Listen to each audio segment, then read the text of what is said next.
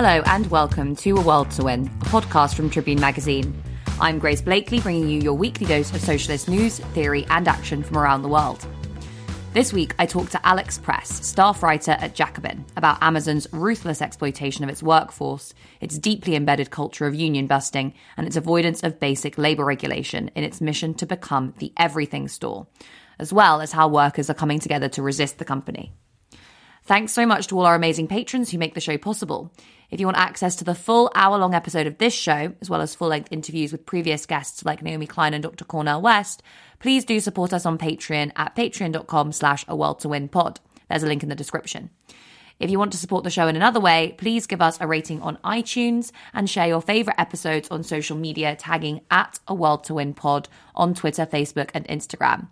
A big thank you to Reverend and the Makers who've let us use their track Heavyweight Champion of the World as our intro and outro music. And now here is Alex Press on how and why Amazon has grown so powerful during the pandemic.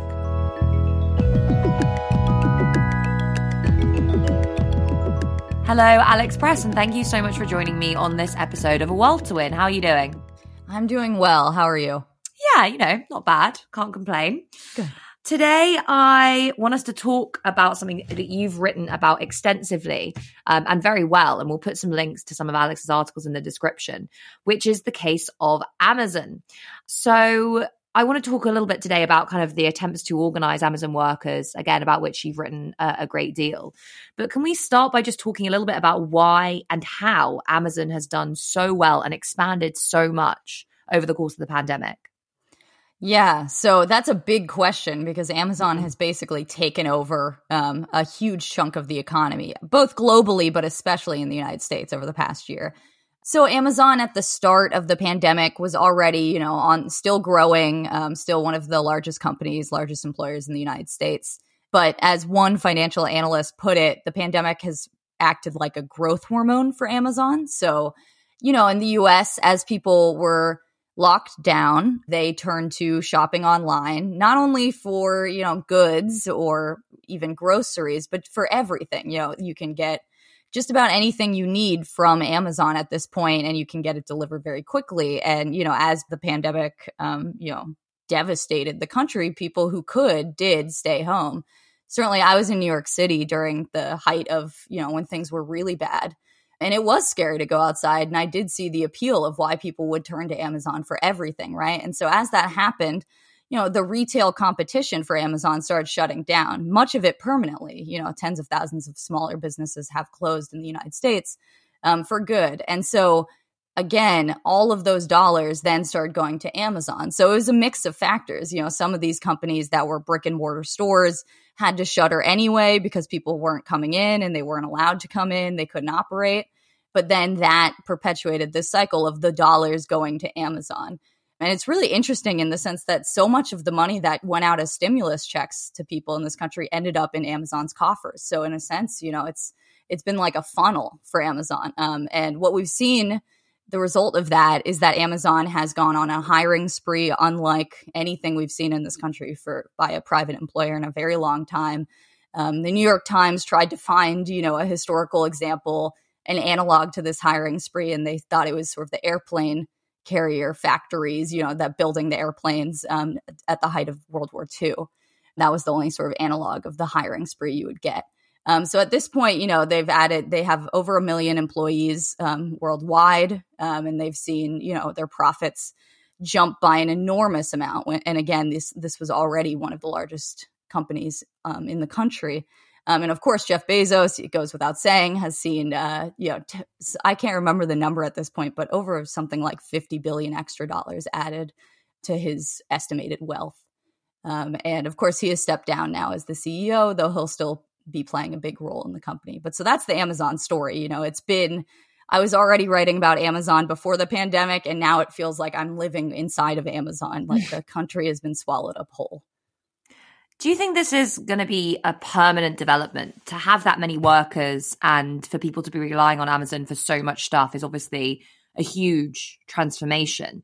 Lots of small businesses going under, of course, kind of aiding and abetting that, and Amazon increasingly being able to kind of sell its own products and direct users towards those products. To what extent do you think this is sustainable, or does it reflect just a kind of change in market conditions during the pandemic? I think it's hard to change this once it happens, right? Like the the mm. patterns sort of get dug in.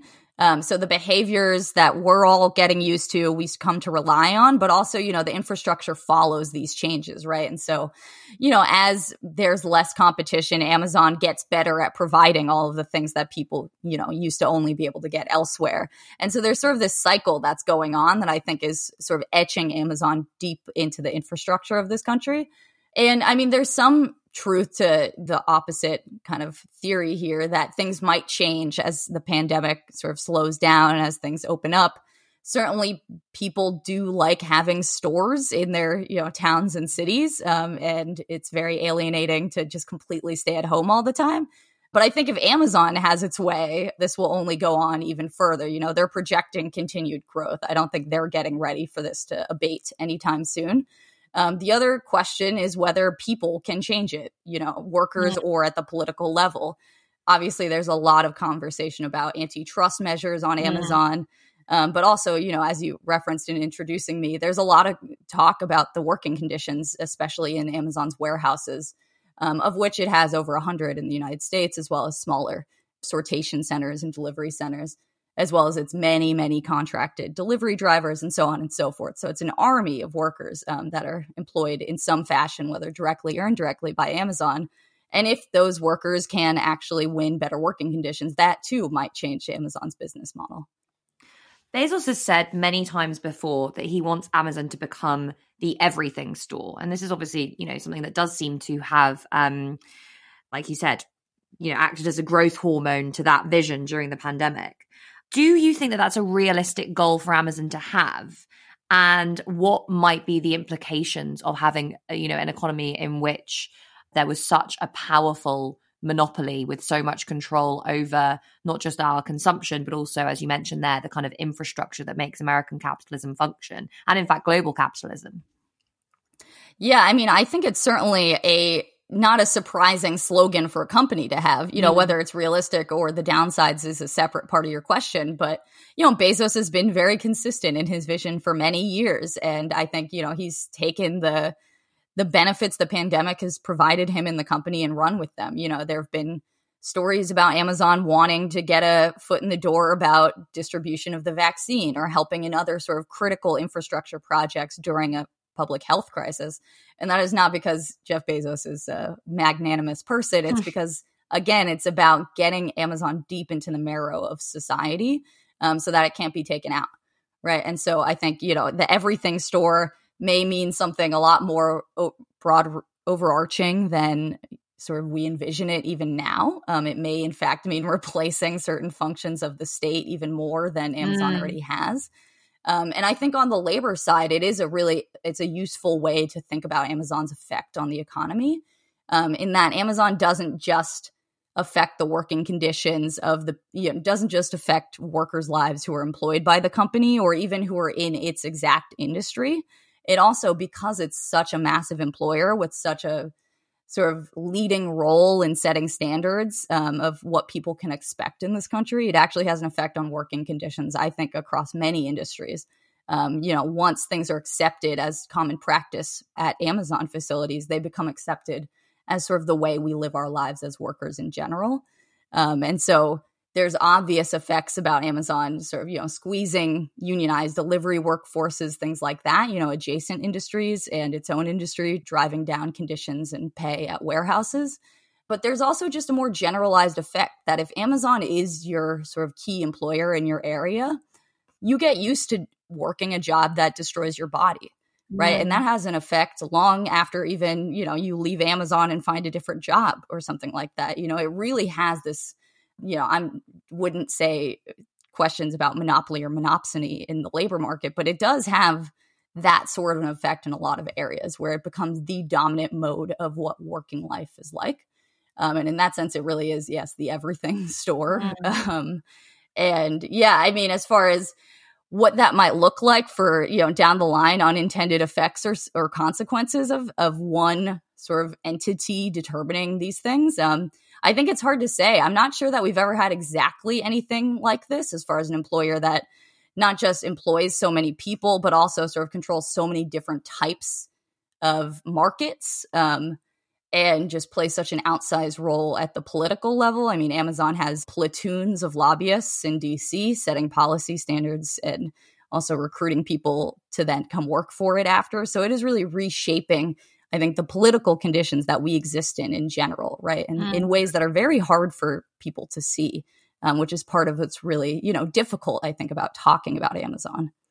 That's a really interesting point about the kind of Amazonification of the labor market and the uh, transferal of the conditions that are faced by Amazon workers to other sectors you know, you kind of alluded to how horrific those conditions are there, but can you talk a little bit more about, you know, what it is actually like to work for Amazon, whether that's in a warehouse or in logistics or, you know, whatever? Like, what does the average day look like? And what are some of the worst, the most egregious abuses that have come to light recently? Yeah. Um, so, you know, the one that got the most attention in recent weeks is an old story, actually, that was reported by a British journalist a few years ago. Um, I think his name is James Bloodworth, which was about workers at Amazon having to pee in bottles mm. because they didn't have time to go to the bathroom. Um, so that got a lot of attention recently. Um, mostly because Amazon made the mistake of publicly saying that that doesn't happen, which of course goaded many intrepid journalists to say, actually, it does, and prove it with many sources. Um, and so, you know, that story was that James had worked in an Amazon warehouse in the UK um, and had witnessed several of his coworkers um, peeing in bottles rather than having to walk the very far distance to a bathroom. Um, because at Amazon, a key factor or a key way that work is experienced is down to the second, that you're tracked at every second. Um, and the company calls it time off task, how much time you're spending doing anything that isn't picking or ship packing, things like that. Um, and so when that's the case and your warehouse is the size of, you know, say it's a million square feet, it doesn't surprise me that some people would prefer not to waste their time going to the bathroom. Um, this also, of course, is even more common among the delivery driving mm. workforce, mm. um, which is, you know, Amazon itself in defending itself said, actually, this is a problem for delivery drivers everywhere as if that gets it off scot free as one of the largest employers of delivery drivers and also the most highly advanced surveillance company as far as surveilling one's workforce. Um, so yes, workers there that do delivery, both pee in bottles, but also it, reporters found are are frequently defecating into in the vans to the point that Amazon knows this is a problem. It's a common practice. Um, so that's one thing that's like particularly, you know, sort of shocking. Um, the more quotidian day to day experience of working, say, in one of these warehouses, is that you're being, you know, again, tracked by an app. There's an algorithm that is making sure you are not deviating from the task at hand that you've been assigned to the point that, you know, Amazon workers often talk about feeling dehumanized, that they're being treated as robots. Mm. And of course, Amazon is on the front lines of introducing robots into its warehouses. Now, that both poses a real threat for these workers who feel like they're witnessing their own jobs be automated, um, but it also, those warehouses have much higher rates of injury than mm. those without that aren't so roboticized. Um, so, a key part, again, of working in one of these warehouses, robots or not, is that Amazon, at least in the United States, has nearly twice the level of serious injury rates as other warehouse companies. Um, and so these are very dangerous places to work. Um, it's not just dehumanizing. It's actually, you know, a huge risk to your health to work in these places. One thing that I found really useful as a way to make sense of this is something that Jennifer Bates, um, who was one of the leading workers at the warehouse in Bessemer, Alabama, where there was a union campaign, um, something she said in an interview during the union vote was that during, you know, in the United States, um, labor law, maybe we'll go into it, but is completely stacked against workers at every stage. Mm. Um, and so these workers were holding a vote with the National Labor Relations Board about unionizing their warehouse. And as part of that process, the employer can do all sorts of things to scare workers away from unionizing. And one of the most common things is um, they make workers go into meetings with management um, which are called captive audience meetings. So imagine you're this worker who has every second of their shift timed and they can't do anything, they can't take breaks, so on and so forth. And yet all of a sudden you're being told every day that you have to spend hours. All of a sudden you have all this time to listen to your manager talk about why you shouldn't unionize. Mm. And one thing Jennifer said was that you know these managers always are lying in these meetings this is common practice to just make things up amazon managers have been caught lying in these meetings before and um, this manager was saying you know if you unionize it's going to get in the way of the relationship we have the relationship you have with the company mm. and that's a common line of course that the union is a third party yeah. that's going to get in the way and jennifer said in the interview you know, that was ridiculous. I don't have a relationship with Amazon. I have a relationship with an app. Mm. And it, you know, it did kind of cut against um, how these things work to even sort of suppose that unionizing isn't a good idea because you have a human relationship with your manager or some sort of management is undercut by the incredibly brutal and, you know, algorithmically determined situation of these workers. Um, and so it's an interesting thing that that's how mediated down technologically these jobs are. And so, yeah, I think that gives a good sense. And, you know, I've said this in my writing before that it's not just the warehouse workers who have bad working conditions mm. or even just the delivery drivers as well. You know, Amazon now has a fleet of airlines that it uses to transport goods. Those pilots have complained about having, you know, not enough time for breaks, mm. having poor working conditions. Um, and the white collar workers as well at Amazon frequently complain about the working culture. You know, there was there have been exposés about how often these workers are crying at their desks, about high turnover rates. Oh. And again, these are very well paid people um, who are not, you know, shipping and, and picking in a warehouse, um, but in fact are working, you know, in a very nice uh, job. And yet they still leave because the culture is just ruthless.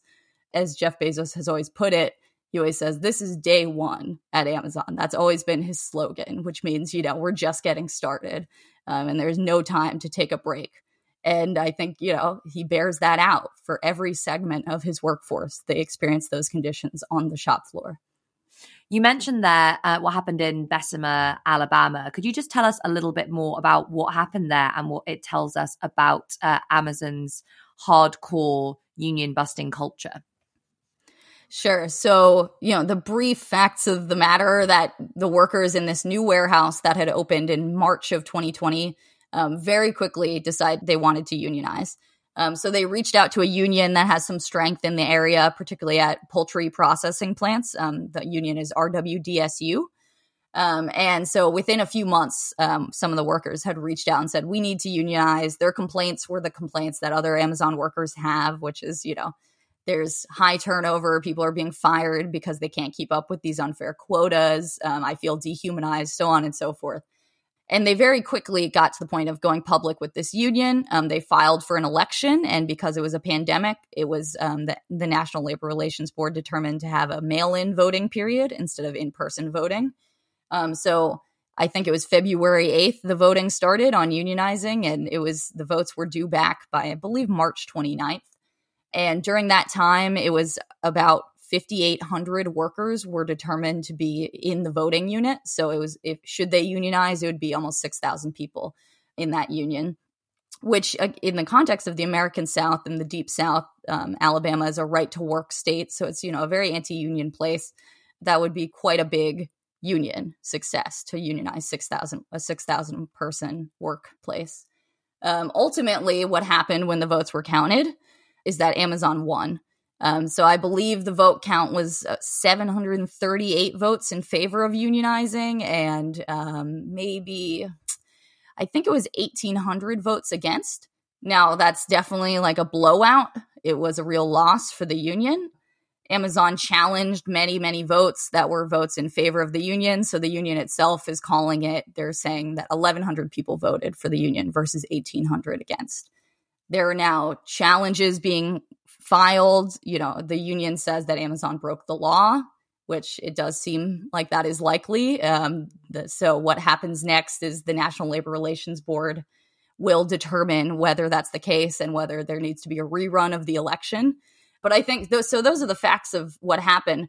Um, to your point of the anti-unionism of the company, they were waging all out war on these workers. So it's not really that surprising that they ultimately won that fight. Again, in the United States, uh, companies are given the right to do just about anything to scare workers into not unionizing. So, for example, in this case in Bessemer, not only was Amazon holding these audience meetings with their workers, they were having flyers in the bathroom that said vote no. Mm. They were texting their workers a dozen times a day saying don't vote for the union. The union has said that they retaliated against pro union workers, so they fired them. They threatened to take away their benefits um, if they voted yes, which, you know, that is illegal to directly threaten retaliation. Um, the more common thing, which Amazon also did, is just generally create a sense of fear and mm. exhaustion and confusion and give pe- workers the sense that if they unionize, then their workplace will shut down. And Amazon certainly has incredible power in that community. It is a huge employer in a very impoverished community in Bessemer. Um, and so the sense that if they unionized, they would lose their jobs, I think was a very serious threat. And just to sort of underline the point, I mean, we're not talking about sort of like soft allegations that Amazon was being mean. We're talking about Amazon spending maybe in the millions of dollars on anti union consultants. That's what some attorneys have sort of estimated what they would have spent. They were spending thousands of dollars a day on the very best union busters that money can buy. Um, and Amazon does not spend that kind of money unless it's getting results out of it. So these were experts, you know, trained in war, and they won the fight. Where is the established US labor movement in all these struggles? Are Amazon workers getting any support from the major unions, or are they having to start from scratch in a lot of places? I think it's a mix. Certainly in the past, Amazon workers have expressed to me and have expressed elsewhere some frustration because the organized labor movement in the United States, I think, has largely been afraid to touch Amazon. There have been efforts here and there. There were early efforts before Amazon was the giant, you know, behemoth it is now. But, you know, those efforts failed. And I think a lot of unions said, we have so much work to do elsewhere. Um, and there are companies that already have a little bit of union presence, and that's what we should focus our resources on and it, for reasons that make plenty of sense, I think, for each individual union to make that decision. But the ultimate result is that you left a giant enemy completely untouched, mm-hmm. right? So it's this it's this fortress that hasn't gotten any um, sort of nobody has a foot in the door of unionizing Amazon. Um, and so workers, yes, to your point, have felt, um, I think, very abandoned by organized labor, wondering why these conditions persist, why their bodies are being destroyed, so on and so forth, and unions are nowhere to be found. Um, and so I think that is starting to change a little bit. Obviously, w- we saw in Bessemer the sort of furthest attempt that any existing union has made in organizing a one warehouse. But there are now fitful efforts elsewhere. So I know the Teamsters are involved in trying to organize, particularly in certain warehouses, but also the the delivery drivers that I referenced before, truck drivers, so on. Um, and so unions are starting to build those relationships in bits and pieces, and much of this is not public, right? Because it's so early stage. Um, and and at Amazon, you know, having sort of surprising the company with these efforts instead of publicizing them is is definitely part of the equation. So people keep it pretty sealed um, in these early efforts. But a lot of Amazon workers are just doing it on their own. Um, we've seen that, for example, there's a particularly organized warehouse in Chicago where the Amazon workers there are organized under the banner of Amazonians United, mm. um, which is an organization of workers that has started building chapters at various warehouses across the country. At other warehouses, such as one in Minneapolis, the workers there work very closely with a workers' center so, not a traditional union, but not completely removed from the labor movement um, as we understand it. But yeah, for now, I mean, the reality is that a lot of Amazon workers, including people I talk to, you know, on a regular basis, are sort of just operating on their own or mm-hmm. they're operating as part of, say, like a DSA effort. So they have a few comrades that are all working at this warehouse together. Um, but you know, there's very little sort of um, embedding of existing unions in this workforce. In the context of this kind of resurgence um, of organizing that you're seeing in the US, and which to an, uh, to an extent, a lesser extent, is visible in the UK as well, I'm wondering what you think are the main factors that are getting in the way of this revival of, of organizing? Is it legislation? Is it, you know, the fact that there are states, right to work states in which, which is just, just harder to unionize and, and businesses have more power? Is it a more general problem about a kind of lack of class consciousness? Or are there kind of very specific challenges that need to be overcome? and yeah what you know how does that affect the way that we should be as a wider as the wider left like strategizing and thinking about this yeah i mean i think the first thing i would say before i give my sort of my view of that is that one thing it isn't is people having the wrong ideas right i think a lot of hmm. people mm. for are just using all the attention that the bessemer campaign got a lot of people look at that vote result and I've seen it myself. Lots of people who, you know, aren't obsessed with politics the way we are, just, you know, typical yeah. people say, well, that shows that the workers didn't want a union. And that's that. It's, you know, they were presented with two choices. And, you know, these are people who support unions. And so they'll say, the conclusion to draw from this is that workers in the United States have the wrong ideas. They're too individualistic. Mm. They're yeah. only out for themselves. And, you know, it's a shame because you know they're they're actually stronger together i think that is the wrong conclusion to draw from this stuff um, certainly in my experience um, mm-hmm. probably in yours as well um, you know it's not ideas that really stand in the way of people getting together and organizing it's generally that there are obstacles to doing so and those ideas mm. kind of mm. follow from them so in the united states you know for example we have very few programs of you know pooling risk and actually collectively, you know, looking out for each other, right? So there's, you know, the welfare state is very uh, ragged, to say the least, in this country. Mm-hmm. Um, there's no sort of universal health care. There's no real things you can point to that say, actually, there, there, it makes sense for us to collectively work together and to actually help each other out, right? And what follows from that is a sense that, okay, if no one's looking out for me, then I do have to get ahead on my own. Even in the most conservative areas. There have been union wins in the most sort of dogmatically you know whatever ideologically individualistic industries. There are collective efforts that win um, and those efforts happen and then the ideas change right? And so i just don't think it's true that individualism stops people from organizing necessarily. Usually it's just a, a mix of I think the the real answer to this problem, which a huge part of it is the legal system in this country, yeah, um, that stops people from ever seeing how collective action can help them. Right? Again, back to the sense of how do you convince people that change is possible. Um, and you know, in the United States right now, there's a lot of attention on something that's called the PRO Act, which is a labor law reform bill um, which you know faces a real uphill battle to becoming law, but I think is a really useful educational tool in talking about this. Um, so it's a really comprehensive effort to change just about everything in the in the labor law regime that we have that stands in the way of workers organizing. So you know, for your listeners who might not know the details of that, you know, it ranges from, for example, the fact that the boss, as I said, can mandate employees spend their shift time listening to managers scare them about the union. Um, the fact that the employer has access to the workers 24 7 while unions do not. Unions cannot step on the property. You know, unions do not get the list mm. until they file for an election, the list of workers. Workers cannot engage in secondary boycotts or strikes, which were a key tool in building solidarity and winning actual, you know, unions and strong contracts in the early era of of unions in this country, employers face just about no consequences for breaking the law. So, you know, a lot of workers are fired for organizing. That's a very common thing in this country because the consequences are often just that the boss has to put up like a flyer that says, I'm not going to break the law. And that happens maybe like two years down the line mm. when they're mm. finally found guilty. Occasionally, they have to pay out some amount of back wages to the fired worker. But actually, the law here is that if the worker found a different job and made the same wages, then the employer owes them nothing. So, wow. you know, all these cases, you know, if Amazon broke the law here, under existing law, you know, the the the union election might be rerun, but what they're going to have to do is put up the state mandated flyer that says you have these mm-hmm. rights. No one reads those flyers. No one reads any kind of flyers in your warehouse. You know, it's just another thing on the wall on the on the um, bulletin board. And so there's really nothing stopping employers from breaking the law.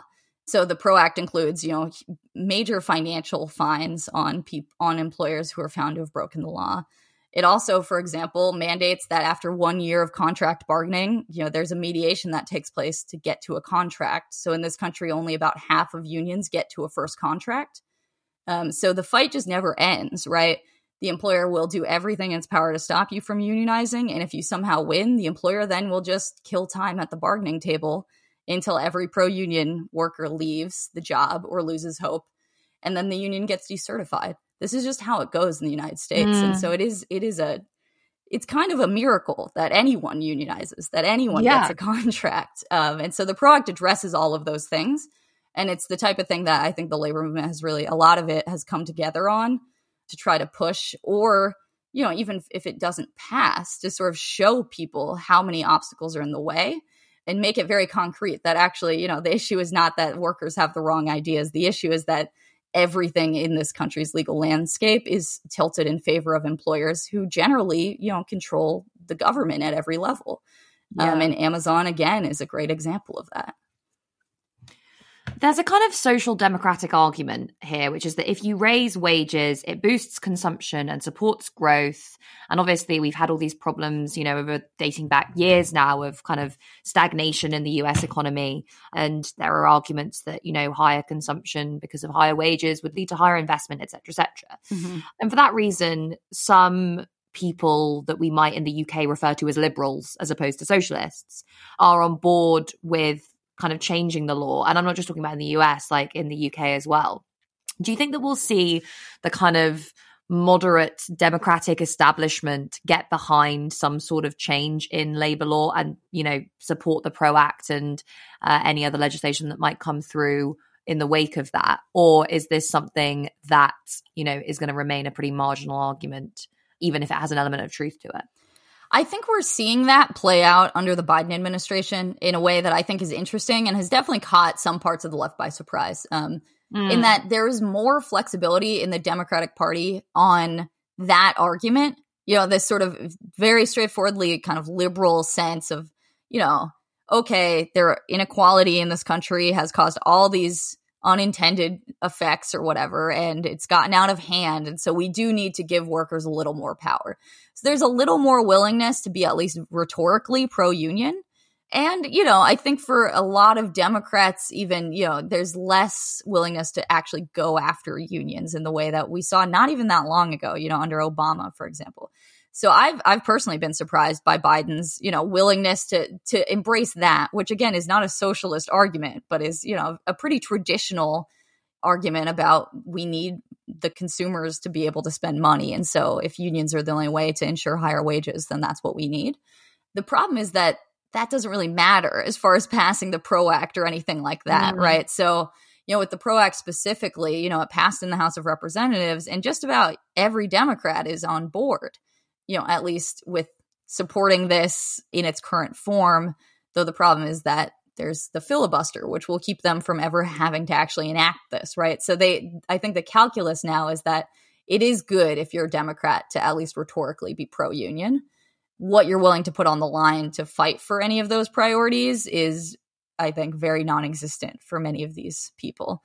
And so I think the question people are facing or grappling with is what does it mean that the Biden administration is is more willing to sort of spend more, um, is less obsessed with the deficit than even Biden himself used to be. You know, he's he's sort of changed on these matters. There's been a rethinking in liberal circles about spending and the importance of the working class having some amount of spending um, ability to spend but what that actually how far that can go and how much that actually empowers workers rather than sort of does these one-time sort of stimulus or things like that more narrow kind of way of empowering them? I think those are the questions we're we're sort of dealing with now. Because at the end of the day you know if democrats are sort of rhetorically pro-union does that actually build up power on a shop floor? It's unclear. Mm. um, and certainly if the PRO Act doesn't pass the answer is no to most of that.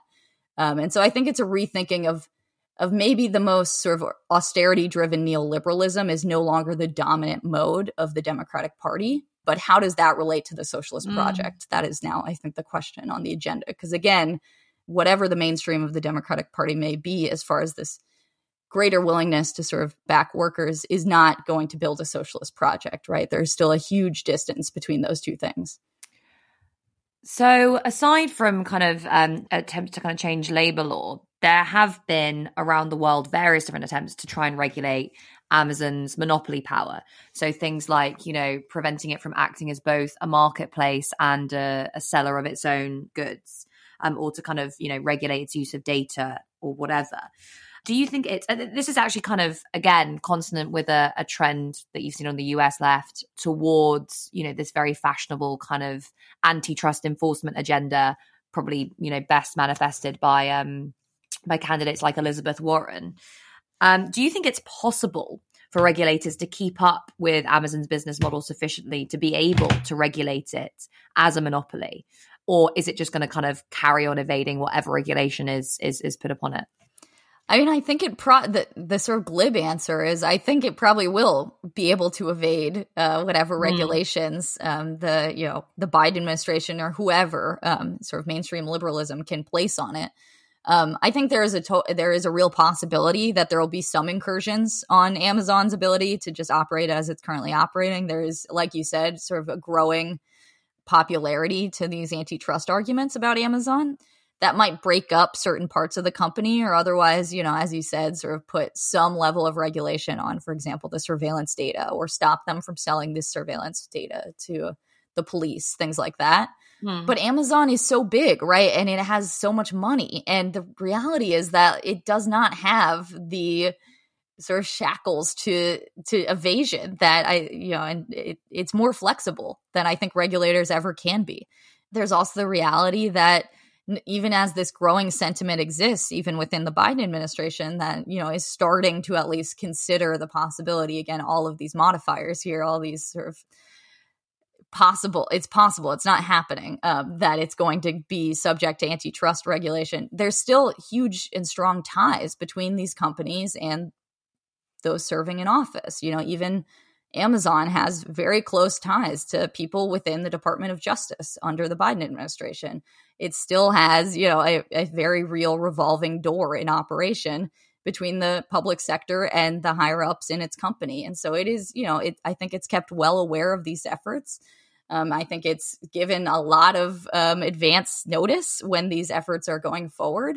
And I think the reality is that Amazon has so many people being employed by it as lobbyists and mm. um, who, again, are sort of informally, if not formally, tied to the very people prosecuting it in theory that might prosecute it. You know, I think it's just unrealistic to say that Amazon is ever going to be, you know, actually defeated. This is, in fact, the business model that capitalism relies upon. If you don't change the economic system, you are always going to have companies like Amazon even as you know one of their arms is cut off you know another one grows because the profit motive never gives it a rest right? And so i think you know this is a bigger question of what kind of an economy do we actually want going forward? Because forever sort of lunging at amazon i think will never actually get us to a place that stops companies like amazon from forming again and again right?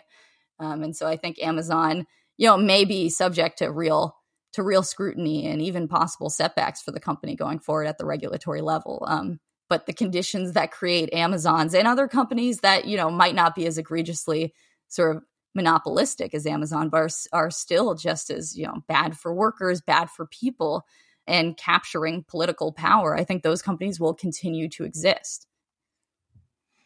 What's your view on why Bezos has decided to step down? And do you think that he's going to now just become one of those kind of people that is constantly in and around the halls of power, trying to look after Amazon's interests in legislatures, not just in the US, but all around the world? I won't pretend to know what's in uh, yeah. Jeff Bezos's heart. Um, I mean, I think it's important to note that just because he's stepping down C- as CEO does not mean he is leaving Amazon. Um, he's continuing to occupy a very high position, one that has a lot of you know oversight and power in the company. And of course, Amazon, like many of these companies, you know, is made in the image of its founders. So there is, well, Bezos doesn't have the sort of celebrity and and I think hero worship that like an Elon Musk has, at least in the United mm. States. Within the company, he does have that sort of a, a mythos around him. You know, maybe maybe it's not the truth, but one thing that Bezos has always been clear on, at least in what in what he says, is that what he's really interested in is colonizing space. Um, mm. That sounds insane to even say out loud, um, but he has said this since high school that that's what he wants to do. Um, and so, you know, that's what he said in his resignation letter is that he's going to focus on that company, you know, those efforts that he started. Um, and I believe him that he is going to try to enjoy his infinite basically infinite wealth um, by you know doing things that have never been done before in you know galaxies far far away um, but i think at the end of the day you know someone like bezos can can stroll into any hall of power around the world and there's no way he's going to give up that ability right and just you know go quietly uh, into mm. into retirement in his house or something um, i think he has a lot of work left to do um, i think he feels like he's under attack unfairly right now and there's no way he's not going to put up a fight. I mean, that's how Amazon got where it is um, by never backing down, never letting people, you know, live their lives comfortably as workers. Um, and so I think it is still day one for Jeff Bezos, and he has, you know, there are challenges in France, there are challenges across Europe, Eastern Europe. Um, by workers. There's certainly this growing challenge in the United States around Amazon's working conditions, as well as the antitrust stuff. And and there's just no way Bezos is going to let his legacy be imperiled by any of that. I think he's hmm. completely mm. um, just as committed to fighting back as ever. I would say also, I wrote about this recently, but he he issued his final letter to shareholders earlier this month. Um, and people, I think liberals made a lot of noise of you know about it because he said he mentioned the effort in Bessemer and he said that you know basically the company needs to do better by its workers um, and he kind of he sees you and he hears you um, and he's committed to making amazon the best workplace on the planet. Uh, and i think a lot of people you know like i said liberals and sort of the business press were very surprised by this but to me you know it reads as is what every boss does during a union drive yeah. they say you know don't organize just trust me i have it you have to mm-hmm. place your trust in me and i know i've made some mistakes but if you just give me one more chance you know we'll do something better so while some saw that, I think, as Bezos getting soft and sort of changing his approach, I think I see it as he's getting ready to continue waging war. And so if he can do that without such a spotlight on him, it's probably more power to him, really. We've spoken a lot so far about Amazon in the US um, and to a lesser extent in Europe, but obviously, this is a company that has a presence in so many territories all over the world um, and has a workforce that you know spans the globe as well. To what extent have there been successful efforts to organize those workers in different parts of Amazon's supply chain, both in different countries and also, you know, say between warehouses and delivery drivers and office workers? And, you know, do you think that that's that's a viable strategy moving forward? It would obviously be a kind of huge threat to Amazon's business model, but also a really empowering fight for workers. Yeah, I mean, Grace, you might know more about the details of these efforts in Europe than I do, honestly, um, because obviously, as I said with Amazon, it's so hard to keep track of everything, right? It's such a massive workforce, but there's no way around the need for international coordination and collaboration yeah. among workers. I mean, this is sort of the critique of the strategy. I think it's wrongheaded to say it's wrong to you know hold a union election in one warehouse. Um, as if that was the plan was just to organize one. Yeah. But the critique is that you can't organize just one warehouse, right? Because Amazon has shown it's very good at either rerouting orders around places that have sort of workplace organizing going on or shuttering those facilities, so on and so forth, um, making those workers redundant, right? And so and the truth to that is that it's you know you absolutely do have to organize everywhere at Amazon. In Europe, you know, there's been there's a lot more coordination because there are existing unions within these warehouses. So I think the mm. infrastructure mm. is sort of already a bit more existent. Um, not that those efforts have you know conquered Amazon. I think they're a useful indicator for people in countries where there aren't unionized Amazon workers of what the fight ahead looks like. You know, so for example, I know you know, Italy had workers strike at, I think, 15 or so warehouses recently, Amazon warehouses. There's something like 300 Amazon facilities in Europe. Um, and there's some ties being built, right? I know the UNI Global Union, for example, sort of helps coordinate those efforts.